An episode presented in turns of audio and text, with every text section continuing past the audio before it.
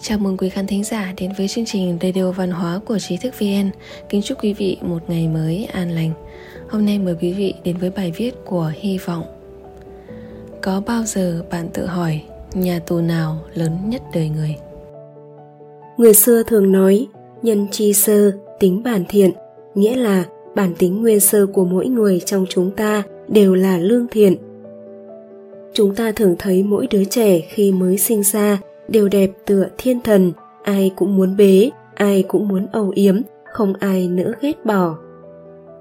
Nhưng rồi đứa trẻ đó lớn lên, tiếp xúc với xã hội hiện đại, tiền bạc sẽ khiến nó trở nên tham lam, danh vọng sẽ khiến nó trở nên đố kỵ, mâu thuẫn giữa người với người sẽ khiến nó tranh đấu ngược xuôi, không ai còn thấy được sự hồn nhiên trong sáng thuở nào nữa.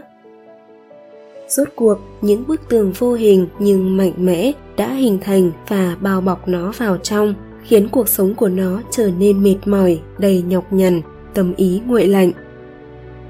Có những lúc nó cũng muốn bứt khỏi hiện thực, nhưng người ta một khi đã ở giữa dòng rồi thì sẽ bị cuốn theo, không còn có thể tự chủ được nữa. Ngày tháng qua đi, cuộc đời của nó cũng không bạc, nó dành dụm được tiền, mua được nhà, lập gia thất, nhưng rồi càng có được thì nó lại càng sợ mất đi, càng sở hữu thì nó lại càng truy cầu thêm nữa. Cuộc sống mệt mỏi cứ tiếp nối, để lại cho nó một cơ thể già yếu. Đến khi nằm trên giường bệnh rồi, nó mới có thể tĩnh tâm lại, suy nghĩ về quá khứ và chợt nhận ra rằng cả đời mình nó vẫn luôn bị nhốt trong những bức tường vô hình do nội tâm của mình tạo ra.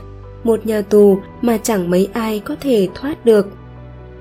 Nhưng lúc này nó đã sắp lìa đời. Liệu có bao nhiêu người trong chúng ta như nó, phấn đấu ngược xuôi để rồi nhận lại là bệnh tật và sự cô đơn?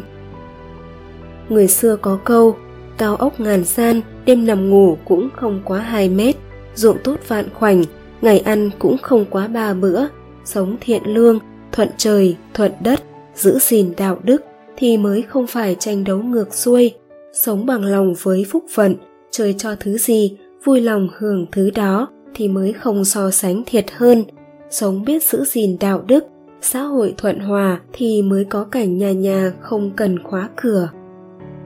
Lão Tử giảng, tri túc, tri túc, hằng túc hĩ, người thiện tâm không tham lam oán thán thì vĩnh viễn không thiếu thứ gì, biết đủ thì người nghèo khổ cũng vui, không biết đủ thì người giàu sang cũng u buồn. Nhà tù lớn nhất của một người chính là nội tâm của người ấy. Đến đây là kết thúc bài viết Có bao giờ bạn tự hỏi nhà tù nào lớn nhất đời người của Hy vọng, dịch từ Vision Time tiếng Trung. Cảm ơn quý khán thính giả đã lắng nghe, đồng hành cùng Trí thức vê en. Quý vị có thể truy cập vào trang web trí thức vê en chấm org hoặc tải ứng dụng mobile trí thức vê en để đọc thêm các bài viết văn hóa của chúng tôi. Đừng quên nhấn subscribe, đăng ký kênh và để lại bình luận ở bên dưới. Một lần nữa, xin cảm ơn và hẹn gặp lại quý vị trong các chương trình tiếp theo.